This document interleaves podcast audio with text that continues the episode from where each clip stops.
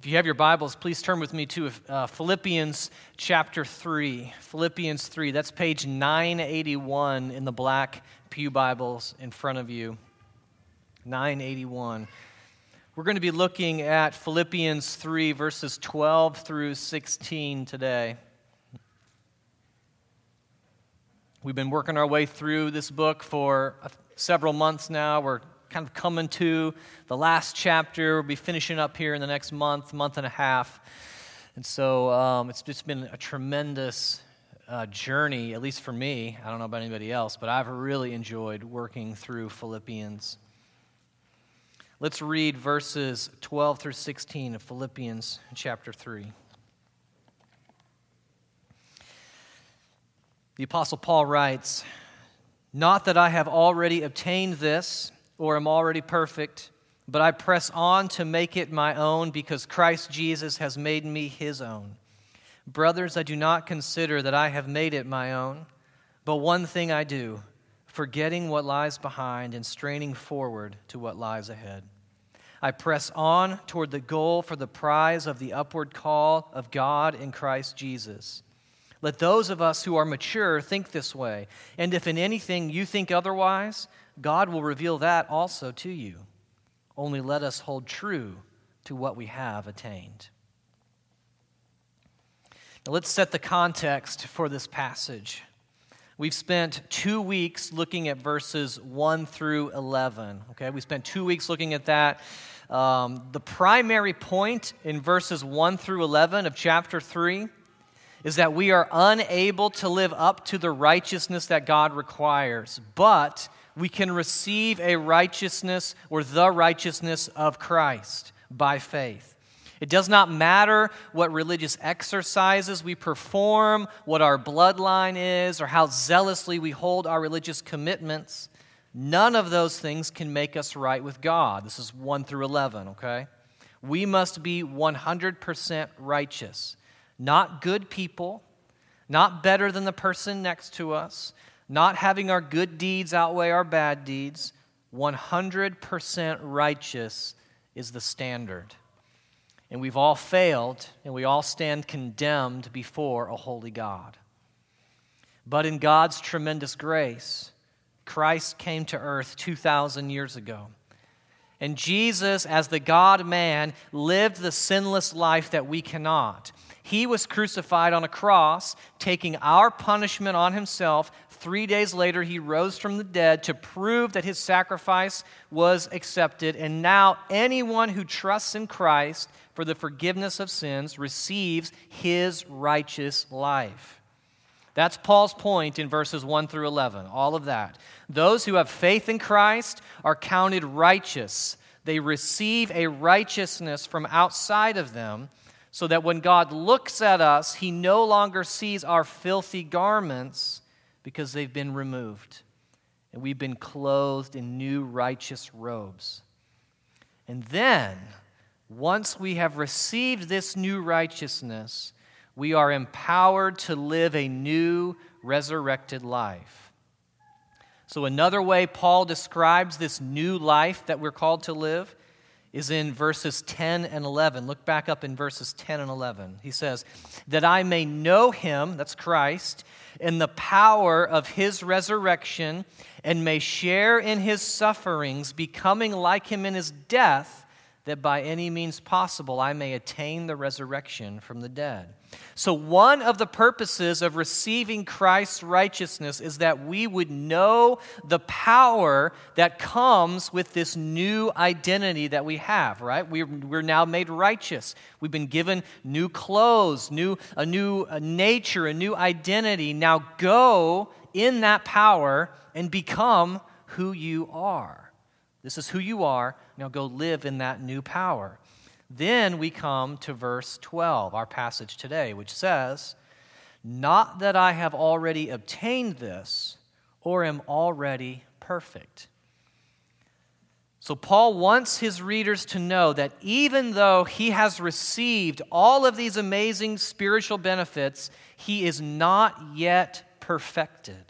He has not yet arrived at moral or spiritual perfection, nor has he been physically resurrected, right? That should be obvious, but there might have been people teaching that the resurrection had already happened during Paul's time.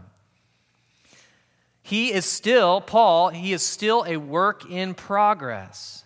Yes, we receive all these same spiritual gifts and glories, but there is still a need for growth, is there not?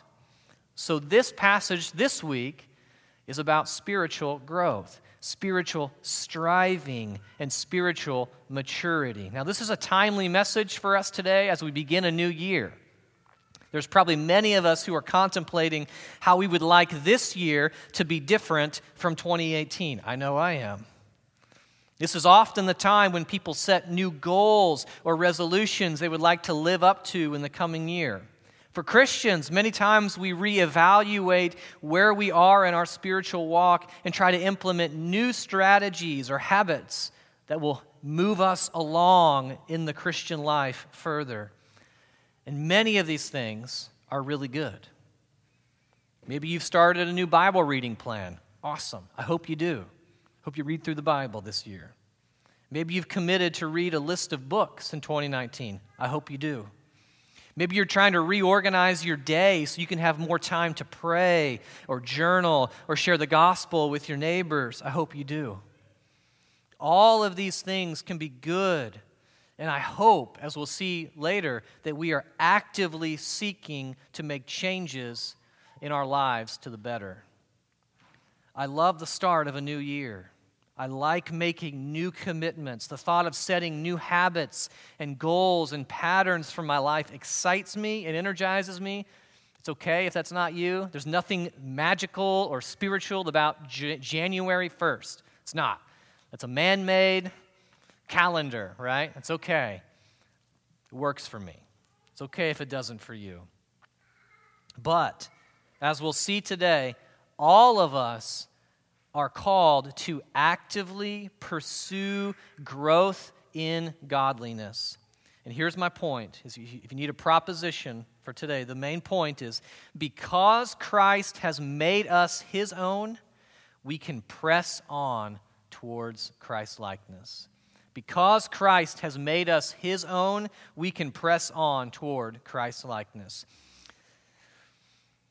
The first thing I want us to see from this passage I'm going to get specific later in the message, but the first point is more of a, of a principle here. It's, it's already not yet. When we read this passage, we see this, this kind of paradox of you've already been made righteous, but you still need to grow in righteousness, right? So, how, how do we think about that? And so, the first thing I want us to see is this already, not yet distinction. You see, Paul has not attained the resurrection of the dead. That's his point in verse 12. There have been some people in his day, possibly who were teaching that it had already happened. He clearly refutes that. He flat out says, It hasn't happened. I have not been resurrected. I've not perfected yet. I've not reached maximum godliness, right? I'm not sinless. I'm still growing. This is a key distinction we have to keep in mind about our Christian lives. You see, the moment faith is awakened in your soul, you are clothed with the righteousness of Christ. That's what makes you right before God. This is called, sometimes called, our positional righteousness, okay?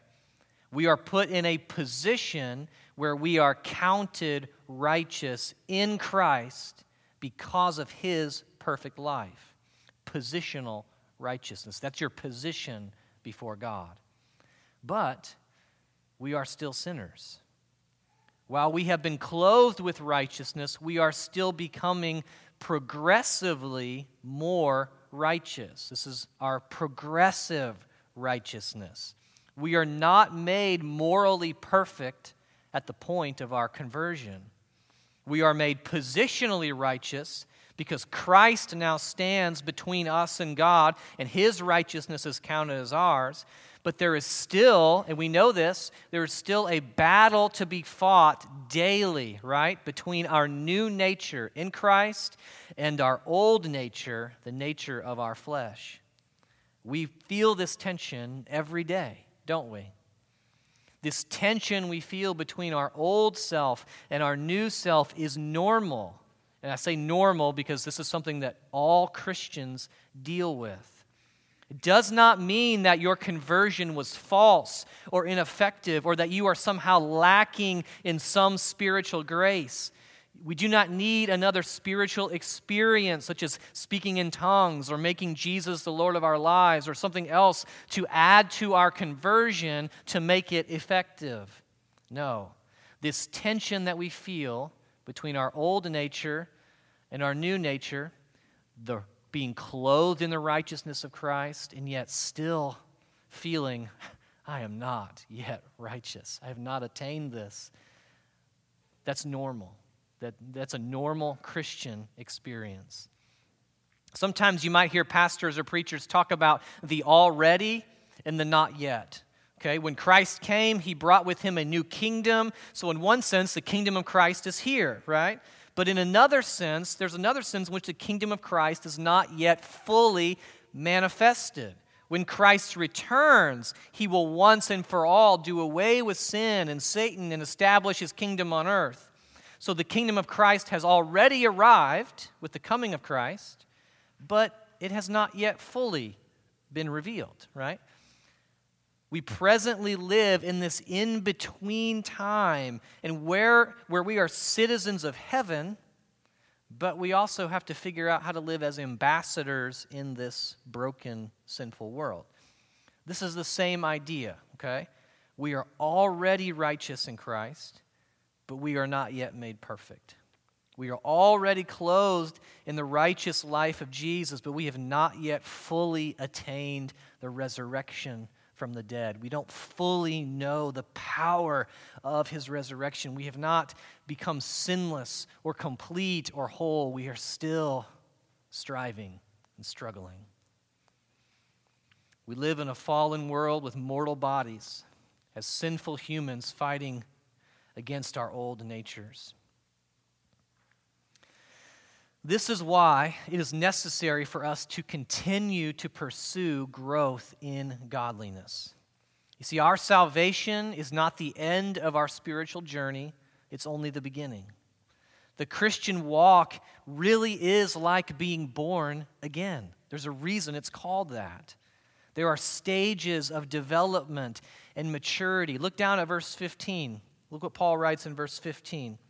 Let those of us who are mature think this way.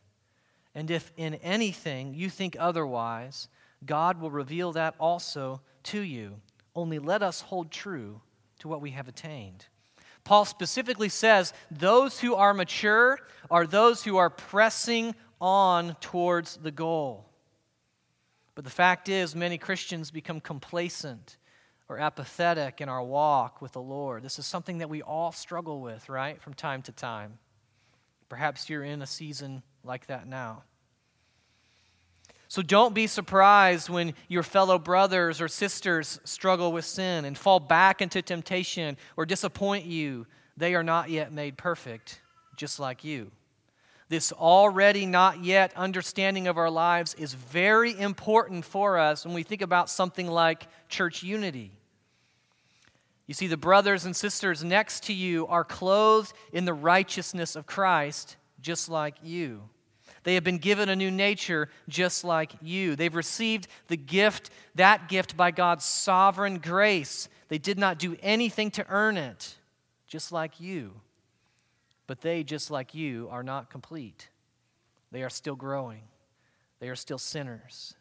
That spouse is still a sinner.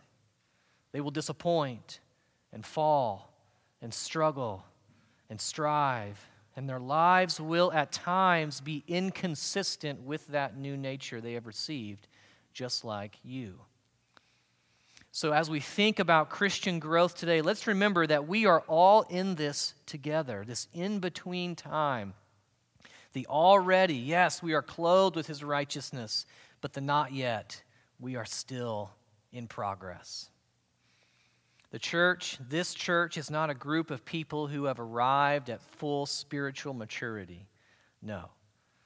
It's a hospital for those who are sick and weak and struggling and those in need of continual grace.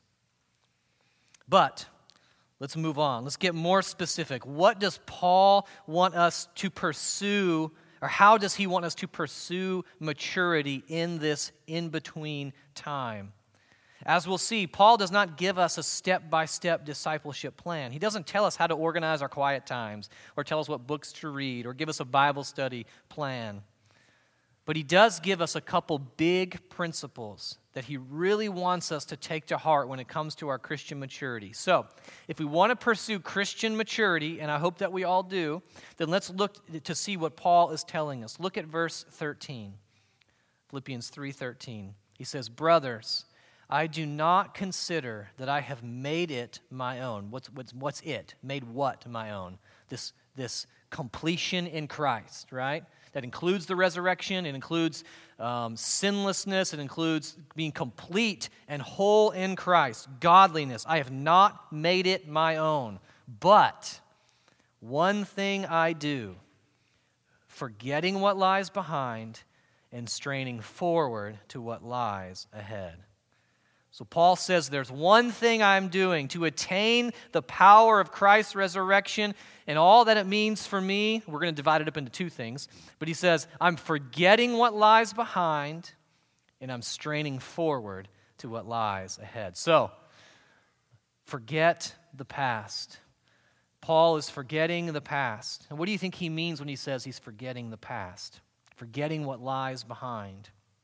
Well, first, He's talking about all those things he listed up in verses 5 and 6. Remember those? All those external qualifications, all those legalistic rules and regulations that he was following, he was counting on for his righteousness. He's given all those up. Those things he thought made him right with God, he is choosing to forget those and to move on to something else. Now, some of us here may need to do the same. It's possible that some of us have actually reignited our legalistic mindsets this week by making New Year's resolutions.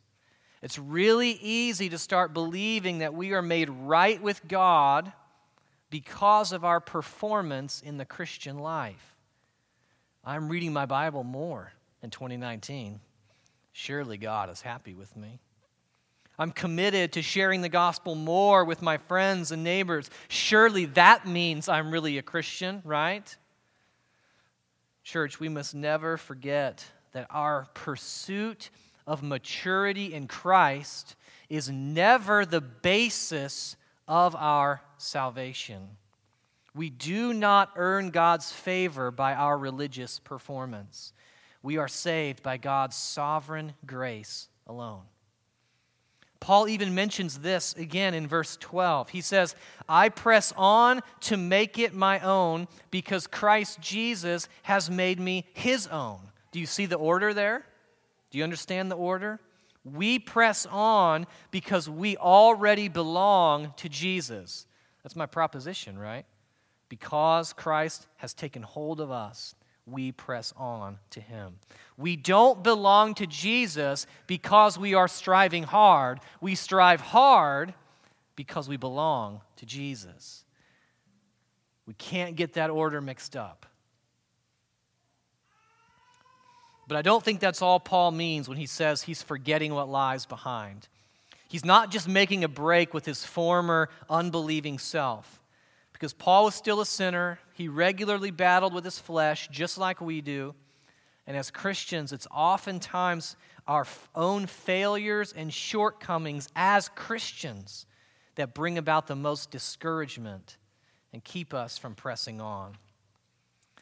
So, some of us here today need to move past our previous sins and mistakes. Is that you? This is probably the hardest thing for me to do honestly. I don't know why.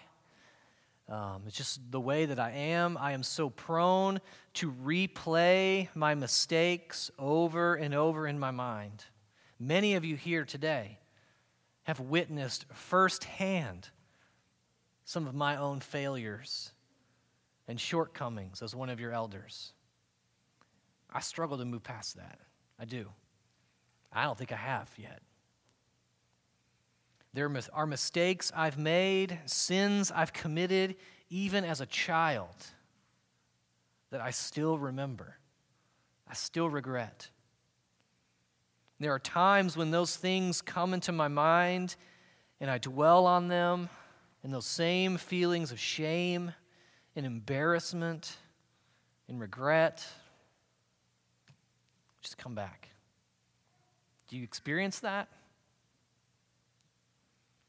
There are times when our past sins and failures can become, for me, debilitating, preventing us from moving forward. Yes, there are definitely times when, when we need to reflect on our sin. We do it every Sunday, confess our sins. We need to understand the seriousness of it. We don't want to gloss over our sin or make, make excuses for it or blame shift it onto someone else. But, church, we are never meant to stay there. We are not meant to linger under self condemnation.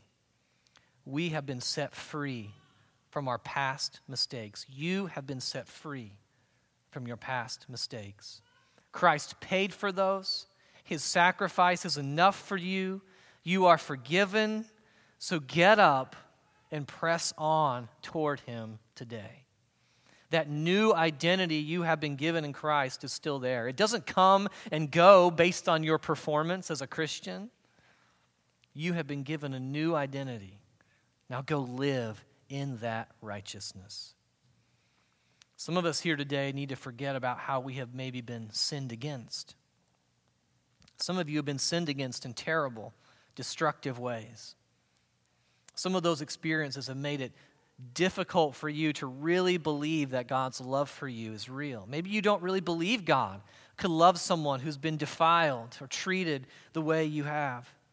Maybe you struggle to trust God because you've never been able to trust anyone in your life. But God's word for you today is that if you are in Christ, you are a new creation. The old is gone. Behold, the new has come. And that's not just an abstract Christian lingo phrase that's supposed to make us feel good.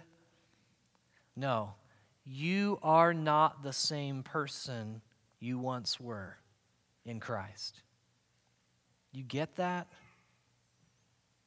1 Corinthians 6 says, Or do you not know that the unrighteous will not inherit the kingdom of God? Do not be deceived. Neither the sexually immoral, nor idolaters, nor adulterers, nor men who practice homosexuality, nor thieves, nor the greedy, nor drunkards, revilers, swindlers, none of them will inherit the kingdom of God. That's not good news for us. But this is, and such were some of you. But you were washed you were sanctified. You were justified in the name of the Lord Jesus Christ and by the Spirit of our God. Friends, if you're here and you are struggling to believe that you have been given a new identity in Christ, let those words ring in your heart. Memorize that passage, meditate on it daily. And such were some of you, but you were washed You've been sanctified. You've been justified in the name of Christ by the Spirit of God. Let that truth sink down deep in your soul. Let it give you lasting, day to day effects. You are a new creation. And last, maybe some of us here today need to forget about our past victories. Remember, forget what lies behind past sins, past mistakes, past being sinned against, but what about the good times? We all probably know people who love to tell stories and recount the past, right? Look back at the glory days, and somehow they, they're always the winners in these stories, it seems like. Like Uncle Rico, right? From Napoleon Dynamite, if you've seen Napoleon Dynamite. Remember what Uncle Rico says to Kip when he's sitting on the front porch? I used to be able to throw a football quarter mile. That's what he said. If the coach would have put me in the fourth quarter, we'd have been state champions. I guarantee it. Would have gone pro, made millions of dollars, soaking it up in a hot tub with my soulmate, right? Living in the past, man. Don't be Uncle Rico. Don't live in the past, whether those victories be real or perceived. well, These were perceived. Past victory is no guarantee of future success. Sometimes the things that hold us back are the best experiences in our Christian life. How many times have you gone to a conference or retreat, or maybe as a kid going to a youth camp? You've had this amazing spiritual experience. We might call it a mountaintop experience filled with emotion and power, and it feels like you're standing right in the midst of the glory of God. I've, I've had these. I was saved at one of these experiences.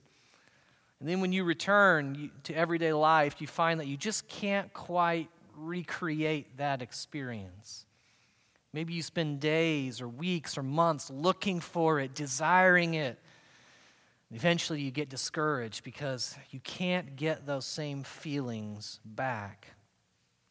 See, many people have left the church because they don't know how to move past the good times and press on towards the goal.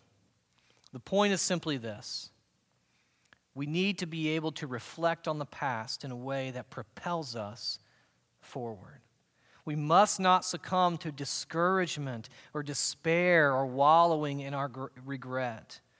Christ is enough to cover your past mistakes, and He is better than any of your past victories.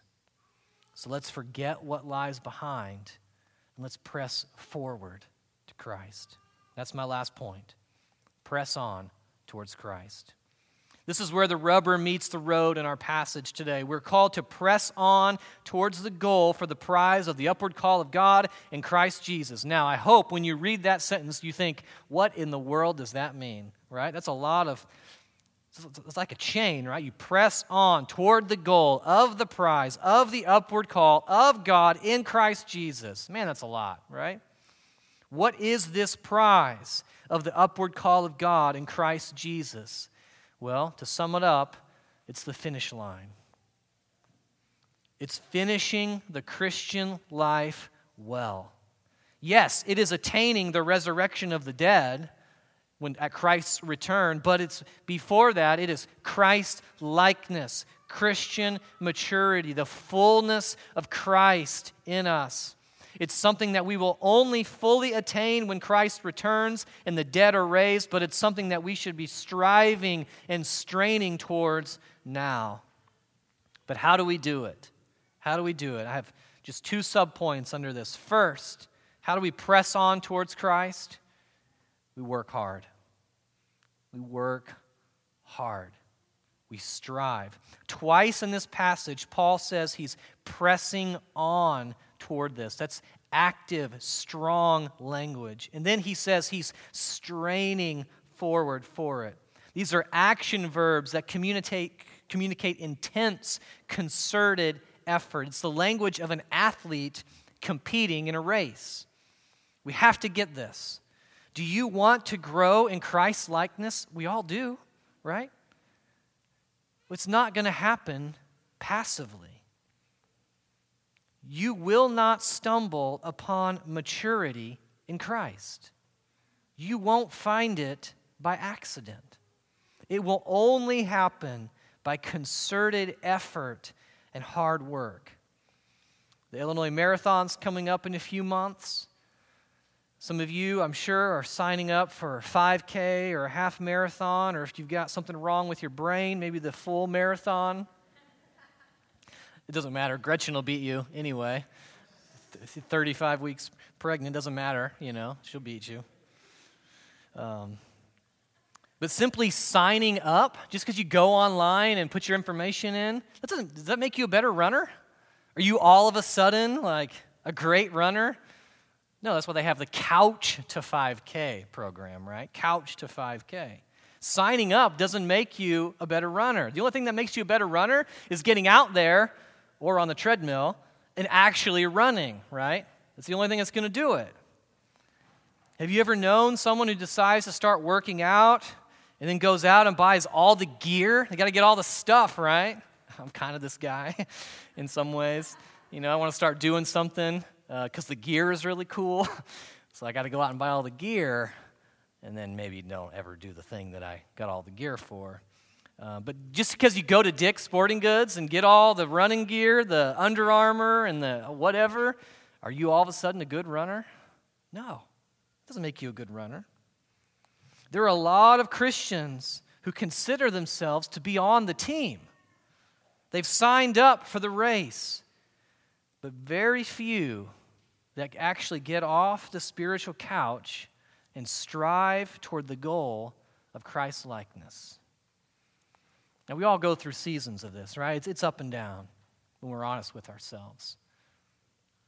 This is hard for many Christians to understand. You see, our salvation, our, our salvation, our conversion comes to us apart from any religious works, okay? But our growth in godliness does not. We are counted righteous in Christ by faith alone, which is a gift from God, but we will never reach Christian maturity or maturity in Christ. We will never grow the way God intends for us to grow unless we do some hard work in pressing on and striving hard. what am I really talking about here, right? I don't know what pressing on means for you. Paul doesn't list it out here. He doesn't say, here's what pressing on means 13 chapters a day, right? You got to read 13 chapters a day and pray this many hours. No, we're never going to find that in Scripture. But what does it mean? Here's what it often means for me. I'll tell you what it means for me as I thought about this this week. Pressing on for me might need that I might mean that I need to wake up earlier to spend more time in the Word. That's hard, right? It's not easy. Pressing on means I might not get to spend as much time at home or in leisure or doing other fun things because the needs of others or the church take priority at that time. Pressing on means reading and studying and memorizing and actively putting into practice what God is calling me to do, whatever that might be. Pressing on means actively fighting against sin and temptation on a daily basis. Pressing on means getting involved in hard things like having hard conversations that we don't want to have that make us feel uncomfortable, dealing with hard circumstances, taking a risk, stretching ourselves. Pressing on means choosing to forgive others when all you really want to do is lash out or retaliate. Pressing on means getting out of my house, meeting my neighbors, inviting people into my home, doing things that make me uncomfortable because the mission of Christ is more important. That's what pressing on means for me most of the time. That's, that's hard stuff, that's uncomfortable. It doesn't happen unless we actually take steps to make it happen. So, first, we must remember that pressing on towards Christ requires hard work. It's not just going to happen on its own. You got to do something, okay?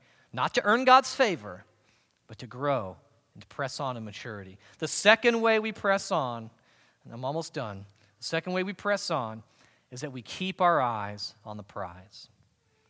We are straining toward something like a runner barreling down the home stretch. He's not looking behind him.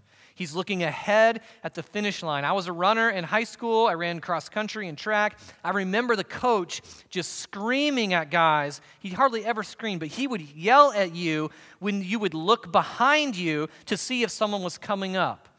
Do you know why runners look back? Why do they look back? They want to see if someone's coming, right? But why? Why do people want to see if someone's coming? Because they want to know if it's okay for them to slow down. Think about that. I mean, I could slow down a little bit, right? Oh, yeah, I'm good. I'm slowing down, right? Can't think that way. Don't look back. As Christ followers, the prize is completion in Christ. One day we will be complete. We will no longer have to deal with the pressures and temptation of sin. Our weaknesses will be no more. There'll be no more sorrow, no more tears. We will be in the presence of our glorious King for all eternity. We will be with Christ. He is the prize. We will be like him in all the ways we fail to be now. That's what we are looking at. That's what we are striving towards. And do you know what happens when we keep our eyes focused on Jesus? We actually become more like him now, today, in this life. When we keep our eyes on the prize, we will become what we behold. We look to Jesus, we become like Jesus. We take our eyes off Jesus, we won't become like him. We'll become like whatever our eyes are turned to. It is that simple. But how? I just keep asking the how question, the why question. What does this mean practically for us? Well, I'm going to get real specific, but I doubt anything I say here in conclusion will surprise you. How do we keep our eyes on the prize? How do we work hard? What are things that we need to do? As Christians. First, we will not grow apart from God's word or prayer. You can't do it. It's a necessity in the Christian life. We must fill our minds and hearts with Scripture. See, there's all kinds of ways for us to do this. Read through the Bible once a year, if that works for you. Read through it 10 times a year, if that works for you. Commit Scripture to memory. Is there a particular sin you're dealing with? Do you struggle with anxiety or fear or going through a difficult circumstance? Then find a passage of Scripture and do battle with your soul. I talk with Jill a few times uh, at work, and she tells me, she's told me a number of times over the years, she's remembering specific passages of Scripture to help her deal with whatever she's going through at work. It's been encouraging to me. She's taking Scripture applying it directly to her, her heart, and working hard to put it into practice. Brothers, sisters, do that. Don't be passive about your pursuit of Christ. Take the initiative and get in the fight. Do you struggle with fear? Psalm 56, 3 and 4 is a great place to start. Right? Psalm 56, verses 3 and 4. When I am afraid, I put my trust in you, in God whose word I praise. In God I trust. I shall not be afraid. What can flesh do to me? Great passage. Memorize it. Do you struggle with condemning thoughts? Romans 8 1, we read it today. There is therefore now no condemnation for those who are in Christ Jesus. For the law of the Spirit of life has set you free in Christ Jesus from the law of sin and death. That's incredible truth. Incredible when you're feeling condemned as you reflect on your past mistakes and sins? Do you struggle to even go to God's Word? Start with Psalm 1. Blessed is the man who walks not in the counsel of the wicked, nor stands in the way of sinners, nor sits in the seat of scoffers, but what? His delight is in the law of the Lord, and on his law he meditates day and night great place to go if you're struggling to even believe God's word. But no, don't neglect prayer. Pray through Scripture. Pray for your soul and the souls of those around you. Make lists. Keep a journal if that's what works to you. Do works for you. Do whatever it takes to stay consistent in prayer. Not because God needs you to tell him what you want, but because he wants to hear from you and he delights to give you what you ask him. If you've been neglecting God's word and prayer, recommit yourself to those things today. Second, so first, God's word and prayer. Second, commit to a local church. We must stop thinking about our spiritual growth in terms of isolation. See, growing in Christ likeness doesn't happen as we just do our little quiet times tucked away in our rooms. No, it happens as we enter into the lives of our fellow brothers and sisters. We get our hands dirty with one another. We serve one another and with one another. We commit to a local church. We stay committed as long as the gospel remains central in that congregation. We stay committed to a local church. Third, we joyfully submit to God's providence in our lives. This is one you probably didn't think of. I think it's key. It's been huge for me this year. Third, we joyfully submit to God's providence in our lives. We must realize that oftentimes growth, we're talking about Christian maturity here, it doesn't usually come to us how we think it will come, and it often doesn't look like what we think it will look like. You see, growth in godliness does not mean that we need Jesus less. Please take note of that. Growing in Christ likeness does not mean weaning ourselves off of our dependence upon Him. This has been a huge shift for me. Maybe you all are like, duh, Caleb, we know this. But this has been huge for me this year. Just going through some circumstances that were extremely difficult. Growing in godliness and Christian maturity does not mean that we need God less. No. It's actually a deeper, more profound realization that without Christ, we would have no hope for change. Growth happens as God brings us difficult circumstances and suffering and trials, and these, these things cause us to continually see our need for Him and not trust ourselves.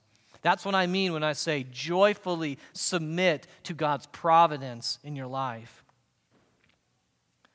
He knows what He is doing. Nothing in your life happens by accident, and it's all meant to keep you pressing on towards Him. Your circumstances are just as much a part of your Christian maturity as reading your Bible and praying every day. Right? We, I have to believe that.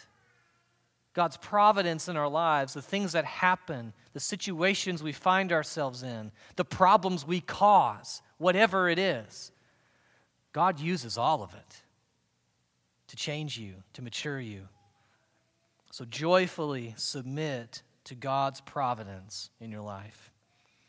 And last, there's more, but the last one I'll talk about. We press on towards Christ as we pursue the mission that Christ has given us. Pressing on towards Christ means pursuing the mission that Christ has given us. What is the mission that Christ has given us? What's the Great Commission? Go, therefore, into your basements and have your quiet times. Go, therefore, into your churches and pray with one another. No, those things are great, right? That's not the mission that Christ has given us. That's part that's, that comes into play, absolutely. What's the mission? Go and make disciples. Go and make disciples. Church, we must not kid ourselves into thinking that we are somehow growing or maturing in our Christian walk if we are not making disciples. Following Christ, pursuing Christ, looking to Christ means being disciples of Christ and making disciples for Christ. Who are you discipling? Who has God put in your life to share Christ with? Your neighbors, your coworkers, your classmates. It's all discipleship. Are you being faithful in planting seeds of the gospel to those you are around? How might God be calling you to press on toward the goal of Christ likeness in your discipleship? I hope, I hope that you think about that today. I hope you think about that this week. I hope you take some active steps in discipleship, whether that's your children, your own children, someone else in the church, a coworker, a friend, a neighbor, Let's get out. Let's open our mouths. Let's tell people about Christ. That's pressing on. Let's press on. Church, let's forget what lies behind. Let's press on toward the goal of the prize of the upward call of God in Christ Jesus. And let's do this because Christ has already taken hold of us because of what he has done. Because Christ has made us his own we can press on toward Christ likeness. Let's pray. Heavenly Father, I thank you for your word. Lord, what hope it gives us, even as we think about things that we need to do. like mature in Christ. Press on towards Christ likeness. Lord, this is not just our own doing. This is not just willpower. This is not um, just choosing to live differently. But Father, you have empowered us. You have clothed us with the righteousness of Christ. We are united with him in his resurrection, and we are now free from the bondage of sin and death and the fear of Satan, and we are free to pursue and love and serve and give in the strength that you, by your Spirit, provide to us. Father, thank you for that. May we be a church full of people who are in love with Christ because we've been rescued by him. And may we love others, love this community, love one another as we pursue and press on towards Christ likeness. We pray this in Jesus' name. Amen.